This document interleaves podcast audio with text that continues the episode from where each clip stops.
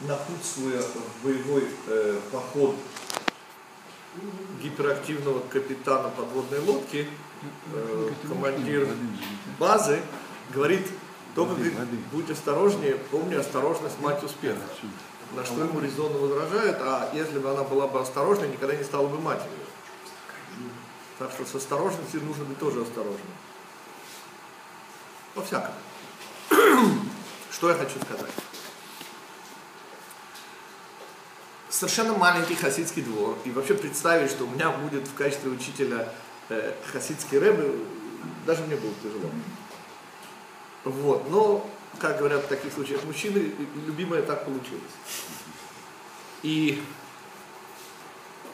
я просто хочу вам представить, еще перед э, вот, комментарием совсем заумным, комментарий, в общем-то, вполне доступный, и объяснить вообще, что такое учитель.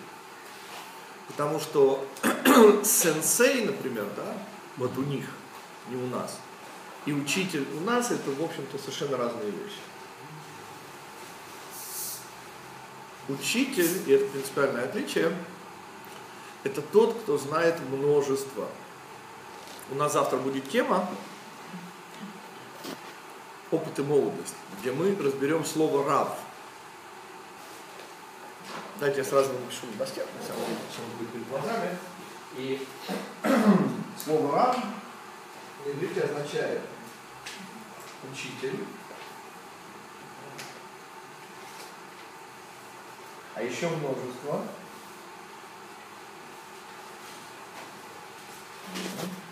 И еще ссориться.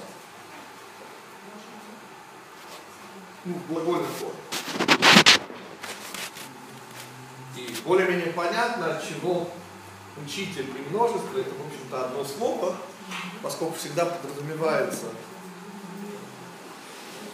ведь в слове сенсей подразумевается образ жизни. И хасиды говорят, что больше, чем ты учишь у Рэбе на уроке, ты учишь, подметая пол в его доме. Это очень похоже на идею сенсея, который, по сути, учитель жизни. И в данном случае я хочу подойти очень по-литовски, хотя мой учитель, он хасидский рэбе, но схожу я к этому делу очень по-литовски. У меня совершенно не хасидский склад характера. И речь идет именно о человеке, который очень-очень много знает. Насколько много я сейчас продемонстрирую. Буквально через неделю уже будет пост 17 Тамуза. И он начинает весьма-весьма э, непростую эпоху для евреев.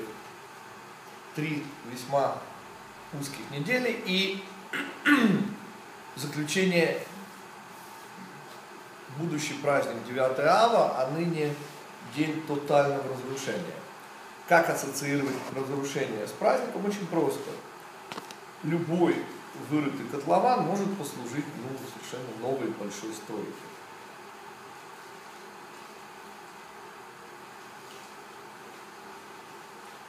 День 17 Тамуза, последний комментарий, который был в рассылке, удивительным образом связан с будущим избавлением. Через Моавитянку Руд, прабабку царя Давида. Связь, она вообще-то совершенно нетривиальная и совершенно для меня оказалась новой. Как известно, в Торе 613 законов, 7 добавлено мудрецами. 613 очень интересным образом делится на 365 запретов и 248 э, предписывающих э, заповедей. Ну, 365, что называется, вынуждает нас соотнестись с календарем, с солнечным годом. И когда я говорю солнечным годом, напоминаю, что у евреев не как у людей, ну, то есть у людей в данном случае это вот ислам, христианство, христиане, наследники Рима, у них римский календарь. Напоминаю, что римляне были очень простые и достаточно грубые чтобы не сказать хуже. Например, год они делили элементарно просто на 10 кусков. Отсюда ДЦМБ. ДЦ 10. Была Добрый день, И вот эти вот 10 кусков, их смысл – бессмысленность месяцев в римском христианском календаре. То есть месяц не наделен вообще никаким смыслом, просто надо же поделить год, сейчас же надо же как-то соотноситься с сезонами. Поделили. Правда, потом, напоминаю, были еще э, достославный господин Июнь Июлевич Август. Ну, два месяца добавили себе одержимые мания величия Кай Юлий Цезарь и племяшка его, Октавиана. Что им сезон, они несколько южнее, чем мы находимся. Ну, господа, так, так получилось. Были добавлены два месяца, в результате 12, но оригинали, как говорят у нас в Америке, 10 кусочков. Напоминаю, что у арабов все совершенно по-другому. Там никакой жесткости, там абсолютный произвол желаний. И у арабов лунный год, а лунный год чем отличается от солнечного, что, конечно же, он дает месяцы. От серпика до серпика, но дней в среднем 29,5. И умноженное на 12 мы получим 355 дней. А 355 дней, это значит, что Луна за Солнце просто не успевает. И каждые три года не хватает месяца. А каждые 9 лет праздник Рамадан, вот сейчас он идет вовсю, разгар Рамадана, а если вспомнить, 9 лет тому назад он вообще был осенью. То есть, понимаете, кочующая э, природа ислама. И как всегда заключал мой учитель, это какими же нужно быть умными евреями, чтобы догадаться, что в семье нужны и папа, и мама. И подход рацио, и эмоциональный подход. И солнце, и луна. Как происходит корреляция Луны и Солнца? Нам нужно 10 дней, которые потрясают внутренний мир человека, 10 дней раскаяния, 10 дней возвращения, 10 дней исправления. Вот эти 10 дней, пока год не вошел в свое русло, пока он еще не задан. Между праздником голова года и день искупления. Вот эти 10 дней, 365 минус 10 и начинается уже заданный 12-месячный лунный год –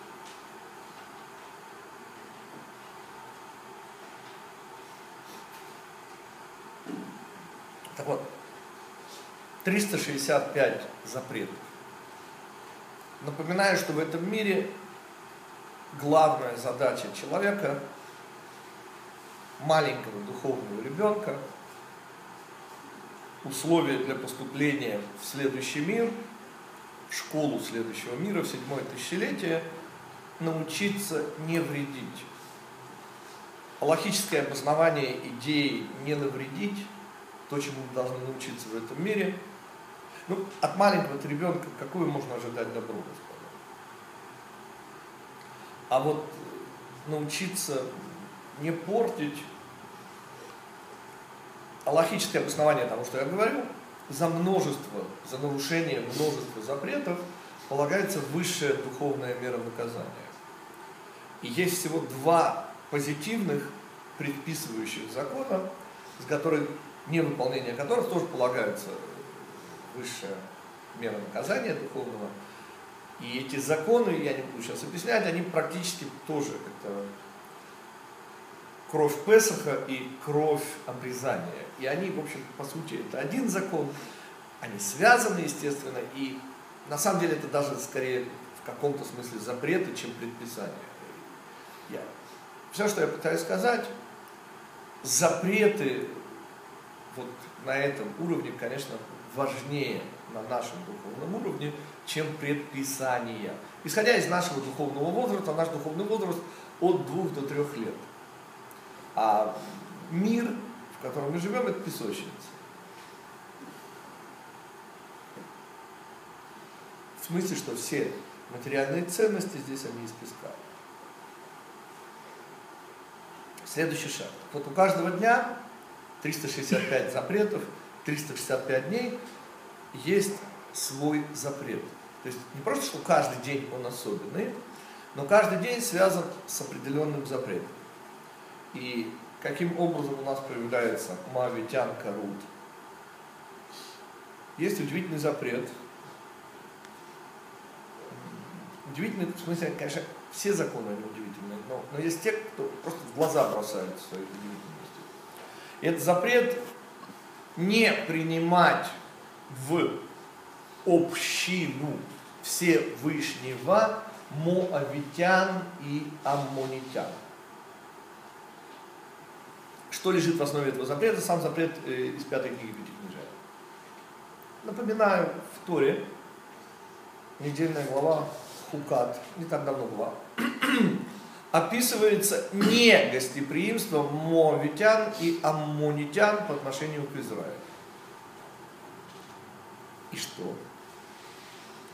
Как я всегда объясняю, извините, оголтелая... Ну, давайте по-другому скажем.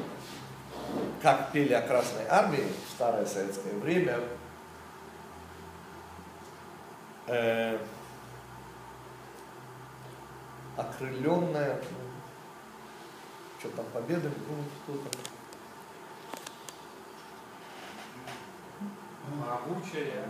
Да, да, что такое. Никем, не, никем непобедимая. Э, да. непобедимая, да, и окрыленная что-то там, э, не помню чего, победу. Вот. Короче, представляете, вот это 600 чем-то тысяч, чтобы не сглазить э, этих вооруженных и окрыленных, и их надо было пропустить через свою территорию. Они, понятное дело, обещали за все заплатить, и, и тем не менее, понятно, Почему, тем не менее, такой странный запрет и какое он имеет отношение к началу всех начал наших бедствий в этом мире? И если в двух словах это изложить, гостеприимство для моавитян и аммонитян было не просто стилем жизни, как у грузин, оно было заложено глубоко-глубоко в их душу, гостеприимство. Им, в кавычках, пришлось насиловать себя, чтобы не оказать гостеприимство. То есть им настолько хотелось быть гостеприимными, это было вложено на уровне генов. И они изнасиловали сами себя, и два слова гостеприимства. Дело не в замечательном грузинском народе, и даже не в еврейском гостеприимстве. Дело в том, что задача человека, как любого маленького человека, стать немножко похожим на родителя, с большой буквы в данном случае. А родитель с большой буквы у нас очень гостеприимный. Я не знаю, заметили вы это или нет, завтра мы будем говорить подробнее, но, например, вот воздух поступает бесперебойно. А, вода тоже практически бесплатная. Ну, вот еду уже надо как-то вот... Э, но, но в принципе гостеприимство Всевышнего вещь значимая сама по себе, и наше желание походить на него, во-первых, и в основном связано именно с гостеприимством. И потому вот так получилось, но в основе этого мира есть идея давания, гостеприимства. Гостеприимство именно в смысле давать. Да? То есть нет гостеприимства в смысле, что вы хозяин гостиницы и стараетесь получше обслужить клиентов, дабы больше заработать. Я имею в виду именно вот чистое гостеприимство, то есть чистое давание, где вы совершенно не рассчитываете получить что-либо взамен, даже улыбку. Итак, повторим. Запрет делать частью общины, что означает в переводе на русский язык. Не может моавитянин и аммонитянин, приняв иудаизм, жениться на еврейке. А жениться они должны исключительно на тех, кто принял иудаизм равно как и они. И тогда уже следующее поколение, то есть единственные два народа, которые не ограничены в праве на гиюр, не дай Бог. Право на гиюр, мы уже с вами говорили, потому Всевышний дарит Тору на Синае, что нет авторских прав. На пустыню. Пустыня никому не принадлежит, и в каждом поколении всякий желающий приходит и берет. Но, но, ограничение, вот удивительное ограничение в социальных связях, нет возможности у мунитянина, мавитянина, понимаете, для чего столько слов?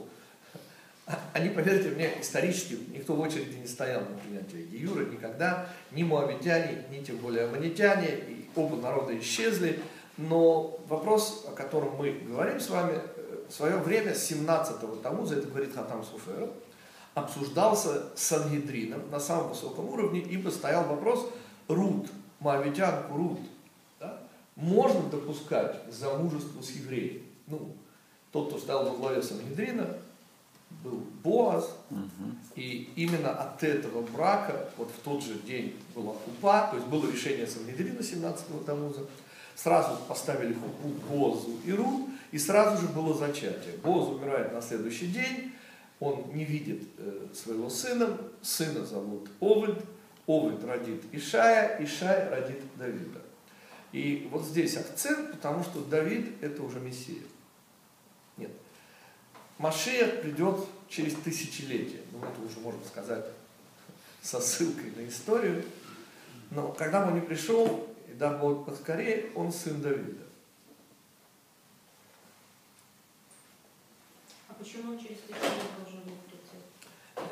Э, потому что есть два сценария прихода.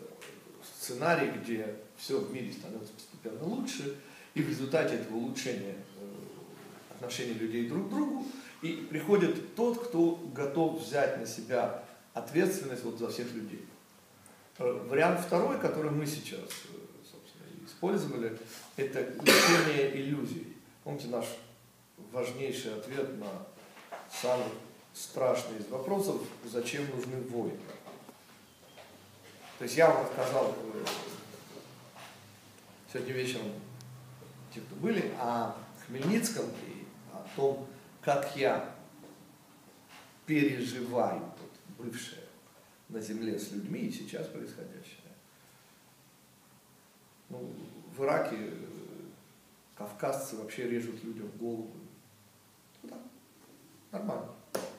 Какие кавказцы? Чеченцы. А. Ну, не только чеченцы. Как я там не проверял, кто там. Но говорят, что нет, что режут, это есть в интернете, и можно посмотреть, если у вас есть такое, не дай бог, желание. То есть, в смысле, зверства хватает и сейчас. Но, тем не менее, даже чеченцы, скорее, я не хочу сравнивать, до того, что делали черни Хмельницкого, так я сказал кошмар. А сейчас мы скажем немножко еще одну вещь, но она не имеет отношения к личным вещам, потому что на личном уровне по-прежнему слово кошмар, а вот глобально, вопрос к Всевышнему. А нельзя было сделать историю, ну так, чтобы вот как-то все-таки, ну помягче. Не так, чтобы уж совсем прямо. И ответ, который я от имени Рава Грозинского всегда даю, каждая война хоронит очередную человеческую идею. То есть путь к Всевышнему, человеческий путь к Всевышнему идет через отрицание а не через позитив. Практически ровно та же идея. Задача человека научиться не вредить. А как научиться не вредить? Ответ вредить. Не, не так как не мы. Понимаете, вот евреев можно обвинять чем угодно, но вот в том, что они, не дай бог, резали и насиловали, слава богу, нас никто никогда не обвинял. Палачами Израиля никогда не был. А сейчас? Обвиняют. Ну, господа, ну, это просто даже не смешно. А обвиняет сегодня всех и во всем, ради Бога.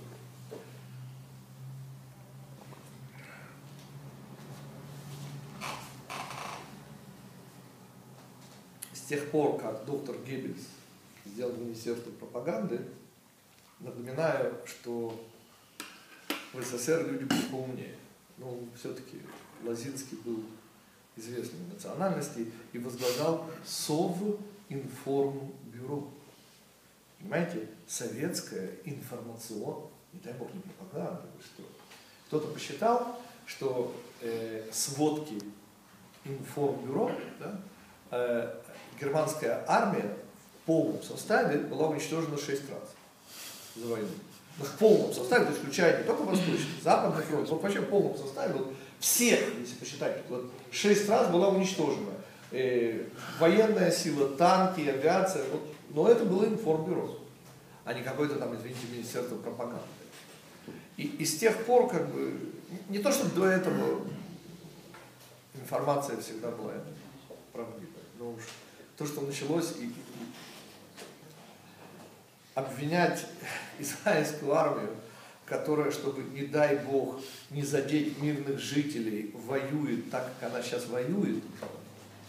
Я рассказываю тем, кто не слышал. В 1990 году в Хевроне араб на иврите объяснил мне, что израильская армия лентяй.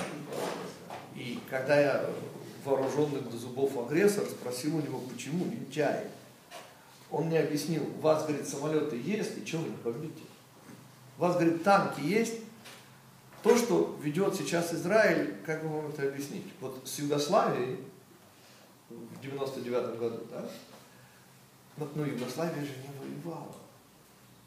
Понимаете? Ее воевали, а она нет. То есть она не стреляла по США баллистическими ракетами.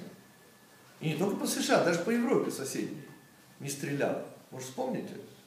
А, а что сделали? Элементарно разрушили мосты, электростанции, понимаете? И война, понятное дело, была выиграна, и слава богу, никаких людей, сербов убивать не нужно было. Только это же не та самая ситуация, простите. Они же стреляют, а то, что они не попадают, так они же не виноваты. Они же, они же целятся, они же стреляют. Корову убили. Китайцы посольство убили. Что, правда? Не про это. Не, я говорю сейчас вот ракеты из сектора газа, которые летят. Господа, ну, ну какая страна, ну вот вы представляете, не дай бог по России, да? Вот вы же не помните, в 1968 году эти треклятые китайцы захватили остров Даманский. Господа, нету этого острова сейчас на Амуре. Можете поехать и посмотреть, его нету. Ну, был остров и нету острова. Понимаете, были китайцы, нету китайцев. Нет, не весь Китай, зачем? Россия же не идиот. Вот это и- попытка говорить о том, что сейчас даже не смешно, очень грустно. В люди бензоколонку взорвали. Полностью взорвали бензоколонку. Попали Попали за... А люди? один человек. Ну, Когда сегодня? Вчера А те молчат, да, наши? Потому что Натаньяу лично объяснил, что это антигуманно отключить свет. Мобильную связь дают. Ну и, понятно, еду постоянно. У них же сил не будет сражаться, если их не кормить. Вы понимаете, посреди войны Сталин, у Гитлера проблема была. С 43 года у него был мистер Шмидт 262. Ежели бы этот мистер Шмидт э, 262, потом от него пошел э, первый реактивный советский МиГ и этот американский, э, первый реактивный истребитель. Но у Германии он был в две- в 1943 году. И Ежели бы керосин, то я не знаю, чем бы закончилась война. Вы понимаете, вот Сталин, войдя в положение Гитлера, а у него были большие проблемы с керосином, э, с топливом, эм, Сталин начал бы делать поставки. То чем бы закончилась война, я не знаю. Так вот, возвращаясь и повторяя, каждая война уничтожает очередную иллюзию, очередную человеческую идею. Социализм, донести до краев эйкумены чудеса и прелести греческой цивилизации, окунуть копыта монгольских коней, ну, любые идеи. У людей довольно много идей и еще больше иллюзий.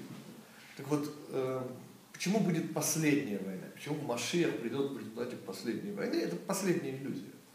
Это последний вопрос, который надо решить. И потому э, китайцы будут ни при чем, индийцы. Хотя они большинство населения Земли. А последний вопрос, он будет очень-очень жесткий. Так что первично, дух или материя? Хороший марксистский вопрос. И э, вот есть крайний ислам, который говорит, понятно. А вот есть западная цивилизация, которая тоже понятно, Говорит, что продавать себя нужно подороже, а покупать все нужно подешевле. Это западная цивилизация. Или сытость. И об этом будет последняя война.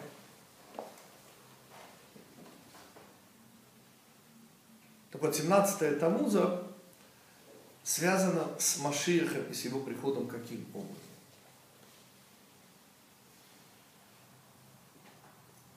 Люди избрали вот этот весьма неприятный путь отказа от иллюзий. Каждая война хоронит очередную иллюзию. Последняя иллюзия связана с Израилем. Вот евреи испытывают эту последнюю иллюзию, Нетаньяу живет, оправдывая свое существование, nevermore, не допустить более катастрофу евреев. И то, что мы видим в происходящем сейчас в мире, я имею в виду, особенности в Израиле, это вот последние иллюзии исчезают. Ну, в переводе на ваш язык исчезает иллюзия демократии, как оплота большинства и меньшинства. То есть вот эта вот демократия, которая как бы за, за людей оказывается и цена газа, в общем-то, понятно, как и всегда, для Исава важнее жизни людей.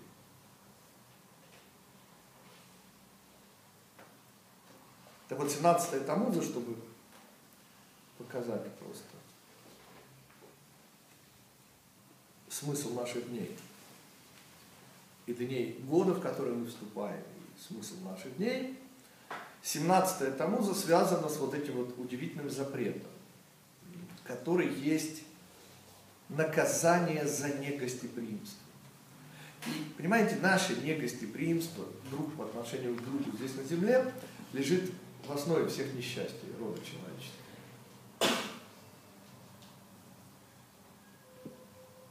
17 это будет. Но поскольку приход Машеха связан с исчезновением иллюзий, с девальвацией всех человеческих идей. Господа, только я говорю какие-то вещи, и они возмутительные на самом деле. И мне странно, почему никого не возмущают. Нет, но те, кто это слышит не первый раз, они в свое время уже возмущались. А вот те, кто слышит первый раз, пожалуйста, возмущайтесь. Вы слышите, что я говорю? Я говорю вообще невероятную вещь. Что все человеческие идеи, как говорят у нас в России, катят. Никакие идеи. Ни гуманизм, ни демократия. И каждая война хоронит через, к сожалению, очень много страданий и крови очередную человеческую идею. И тогда приход Машеха подразумевает, что мы похороним все человеческие идеи. Вот, когда мы похороним последнюю идею, о том, что люди могут быть духовными и через духовность построить идеальное общество, это ислам. Во что верят крайние э, арабы? В то, что благодаря победе ислама здесь воцарится наконец нет, они тоже верили, но не в ислам. А во что верит демократия западная? В то, что если всех накормить, и все будут сытыми, то исчезнут опять же конфликты. И вот это вот последнее столкновение, которое приводит Машех. То есть 17-го Тамуза нет, Машех родится только 9 ава. 17-го Тамуза это зачатие Машеха. Ну, то есть не надо считать эти дни, речь не идет о 9 месяцах. Речь идет просто о символах. 17 Тамуза это причина всех причин.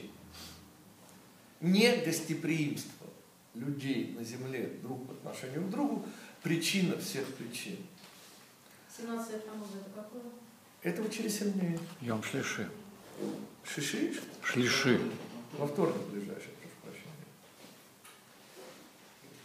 Да, как время бежит, да, действительно.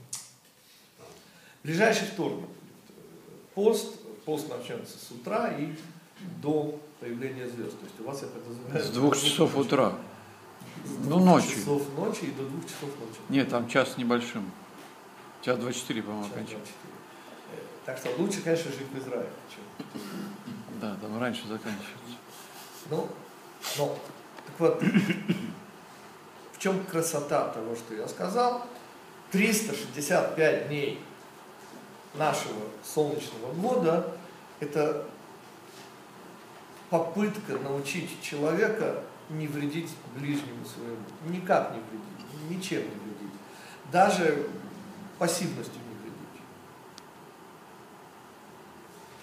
А добра ждать от людей наивно даже для маленьких детей.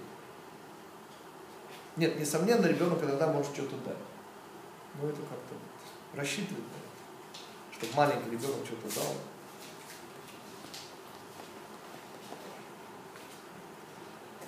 Это по поводу, я еще не начал комментарий важный, но комментарий будет связан э, с 9 мама, с разрушением, а мы пока в 17 Тамузе, о том, что лежит в основе, я хочу немножко к тому, что было сегодня вечером добавить. Петру спасибо, его сейчас нет, и Алексей, который, тоже спасибо. Петр вопрос задал. Мы переводили э, слово сотворил, помните, мы вчера, сегодня вечером переводили Б решит как ради цели всех целей, разделил, не сотворил, а разделил. И резонный вопрос, ну, простите, слово разделил на иврите имеет совершенно другой корень, совершенно не тот, что у слова сотворил. И я дал некое философское объяснение, давайте его все-таки дадим на уровне языка иврит тоже, потому что помните, в чем была претензия? В том, что любая идея, в конце концов, присутствует и на самом уровне языка. Так вот, э, бар, слово бар, брия, в корне э, слова брия, там три буквы. Бет, рейш и алиф, но я возьму только две из них. Это более узкий. Э, бар означает сын. Не только, но, то есть, отдельное, отделение. Ну, то есть, сын – это отделение от отца. И таким образом можно уже через язык иврит тоже показать, что творение, корень бар, брия, оно действительно связано с отделением. А следующий шаг уже разделение на части. И все как было объяснено сегодня вечером. Можно проверить маленький комментарий? Просто, опять же, на добрый день сегодня в интернете прочитал, что такое слово «нэш» на иврите, боеприпас, оружие называется. Но это аббревиатура «нэш шаббат кодеш». Когда же зажигая субботние свечи, мы таким образом даем духовное орудие, оружие, да, и помогаем Цефалу. Это да, это все правильно. Только вот понимаете, э, армия обороны Израиля это последняя иллюзия, с которой нам предстоит расстаться. И государство Израиль, по моему определению, да, существует для того, ну, как бы последнее для евреев э, испытание. Э, Израиль, понимаете, это последняя иллюзия, с которой евреям предстоит расстаться. Поскольку по-прежнему евреи наивно полагают, наивно полагают, что армия обороны Израиля, она может обороняться. Все знают, если что будет в диаспоре, когда прилетит, заберет все. Да, да. В пересказе на язык русских, немецких, сегодня уже немецких, когда-то бывших русских евреев, как они объясняют, что вот они верят в то, что если немцы опять захотят быть немцами, то придет э, израильская армия, всех их заберет и спасет. А э, в израильском варианте, и вот эта последняя иллюзия звучит, ну, мы сами с усами можем мы и сами шевелить усами. И вот это вот последняя иллюзия, потому война Третья мировая начнется из Израиля, государства Израиля. И то, чего, помните, я надеюсь, не произойдет, но, к сожалению, не верю в это, та военная сила, которая может оккупировать Израиль, называется миротворческие силы ООН. Ибо во главе Израиля, как мы множество раз говорили, находятся западные люди. А у них нет моральной возможности противостоять Западу. Мой пример просто для меня был очень важен, может и вам поможет. Когда Россия в 1907 году присоединяется к Антанте, странам Франции и Англии, это было сделано вопреки интересам России. Понимаете? Ну, ни с какой стороны Россия даже интересы Балкан не привели бы, понимаете? Ведь как начинается мировая А война? кто лоббировал это решение? Мы сказали, Россия, верхушка, Россия была франкоманной. М. И французская культура для них была, но так же, как для современной верхушки Израиля, западная культура является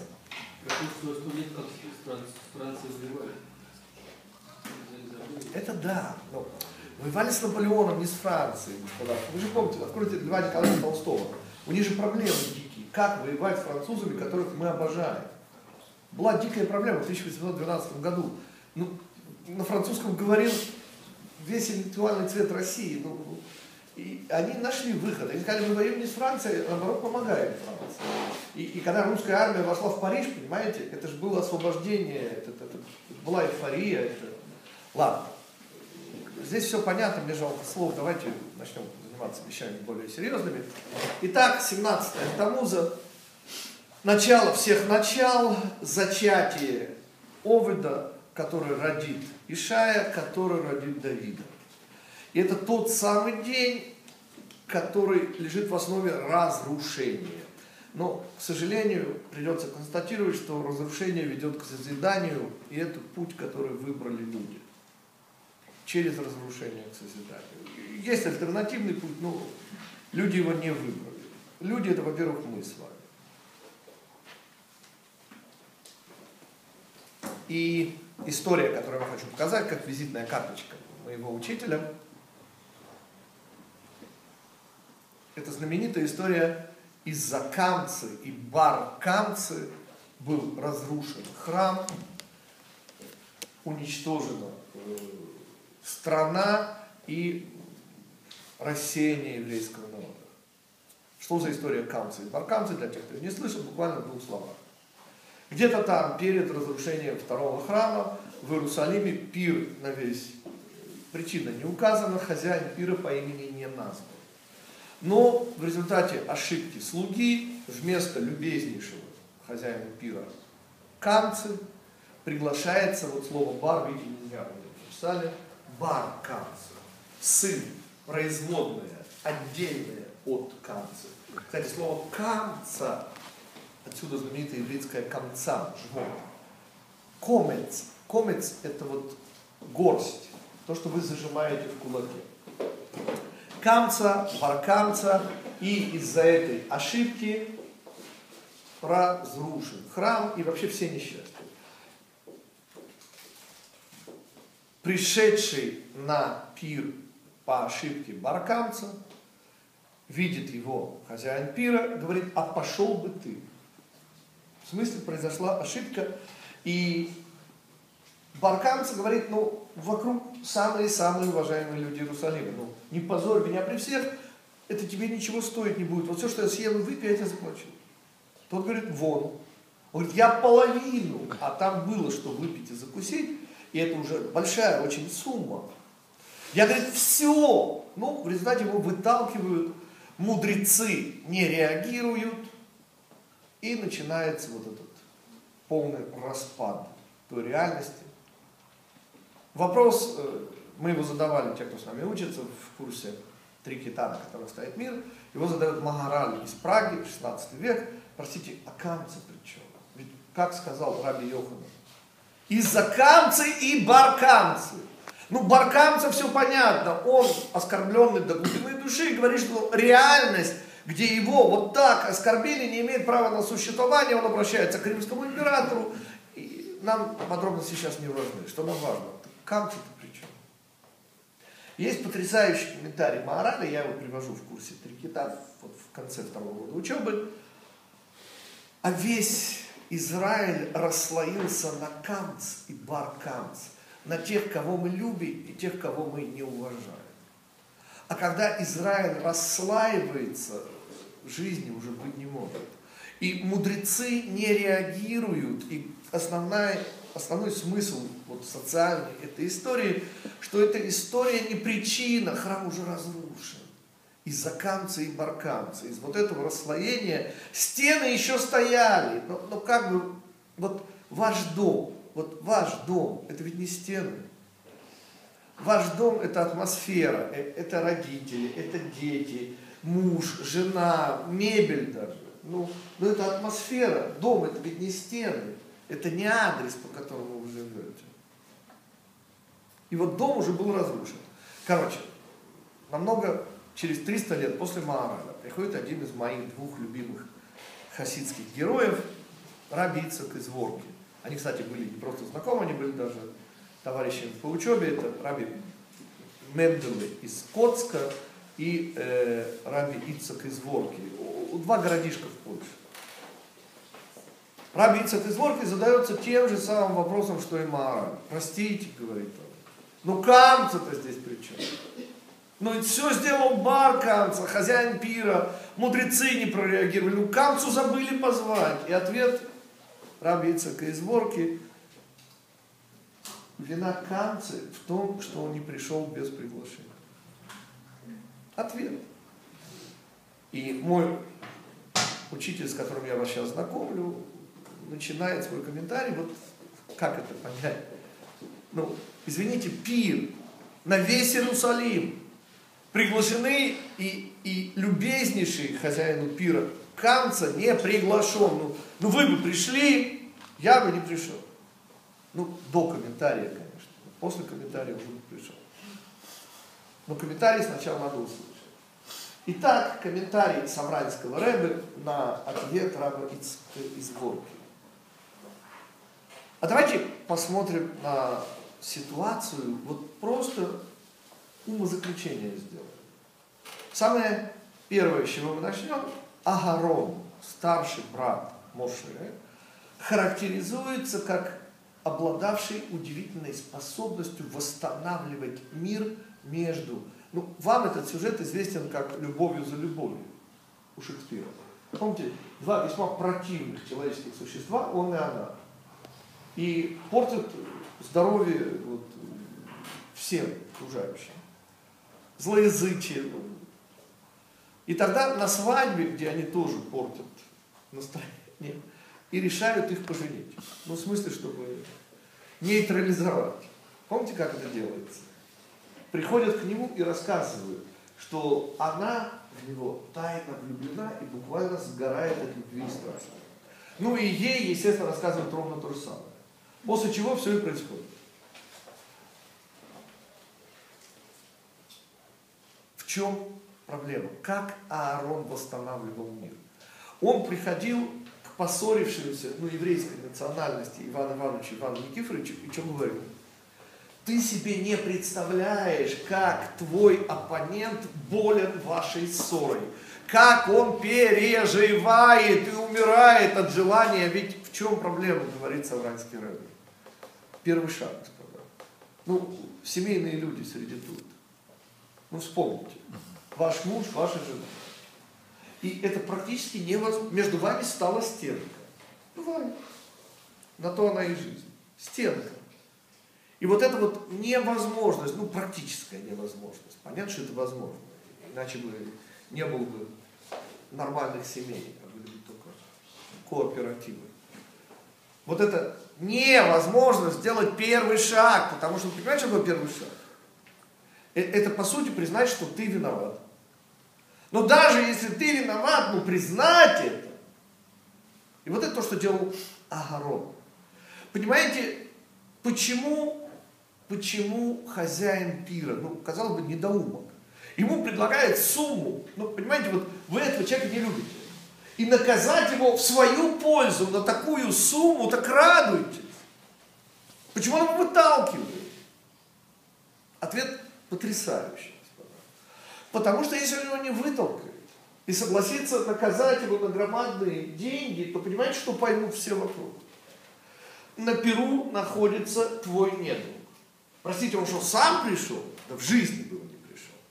Ага, а значит его пригласили. А для чего? Вот поставьте на место баркамца, господа. А почему баркамца пришел? Его же зовет его недруг. Почему он пришел? Ответ, его пригласили. Ну что? А почему его пригласили? Ну почему хозяин пира вдруг его приглашает? Ответ. Первый шаг к примирению. Понимаете, хозяин пира сделал, он его пригласил. И тогда Баркамца приходит, подразумевая, конечно же, примирение. И тут, оказывается, была ошибка. Но ведь люди-то не поверят, не захотят. И что окажется? Что хозяин пира был тот, кто признал свою вину и сделал первый шаг. А у него в мыслях этого не было делать первый шаг. Повторим. Если бы пришел Камца, то что произошло? На Перу есть и Камца, и бар Камца. И ошибка бы слуги вообще не открыта была бы. Ну, хозяин пира, увидев бар Камцу, наряду с Камцей, ведь как открылась ошибка? Вот сидит бар Камца, а Камца, которого пригласили, его нету. И тогда понятно, что слуга, на секундочку. Но если бы пришел Камца, то что бы тогда произошло? Приход Баркамцы был бы первый шаг к примирению. Понимаете? И тогда хозяин пира, ведь все бы поняли, вот Баркамца сделал первый шаг. И никого не нужно было бы выталкивать, понимаете? И ничего не нужно было бы... Это первая, по-моему, единственная реклама в СССР, в особенности, поскольку я ее увидел, это был 1900, мне было 6 лет, 67 год, по-моему.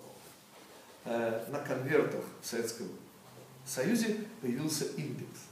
И была совершенно изумительная реклама. Не знаю, как ее пропустили, но некий весьма волосатый юноша, это тогда романтический образ юноши с волосами, ну хиппи тогда были, и он что-то там на гитаре, и он сгорает от любви, и он посылает своей возлюбленной, и, и понимаете, чем заканчивается?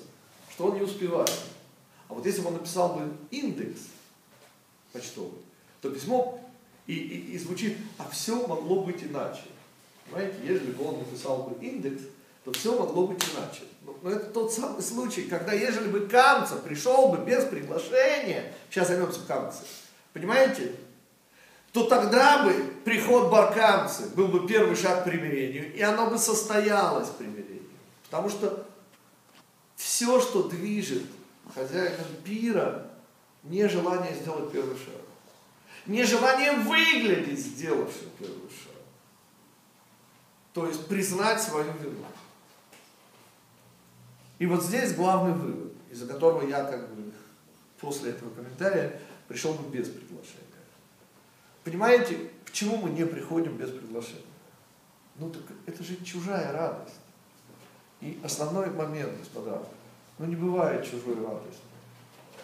Нет, как бы, ежели там садисты радуются мучениям жертвы, не дай Бог, так только это радость не называется.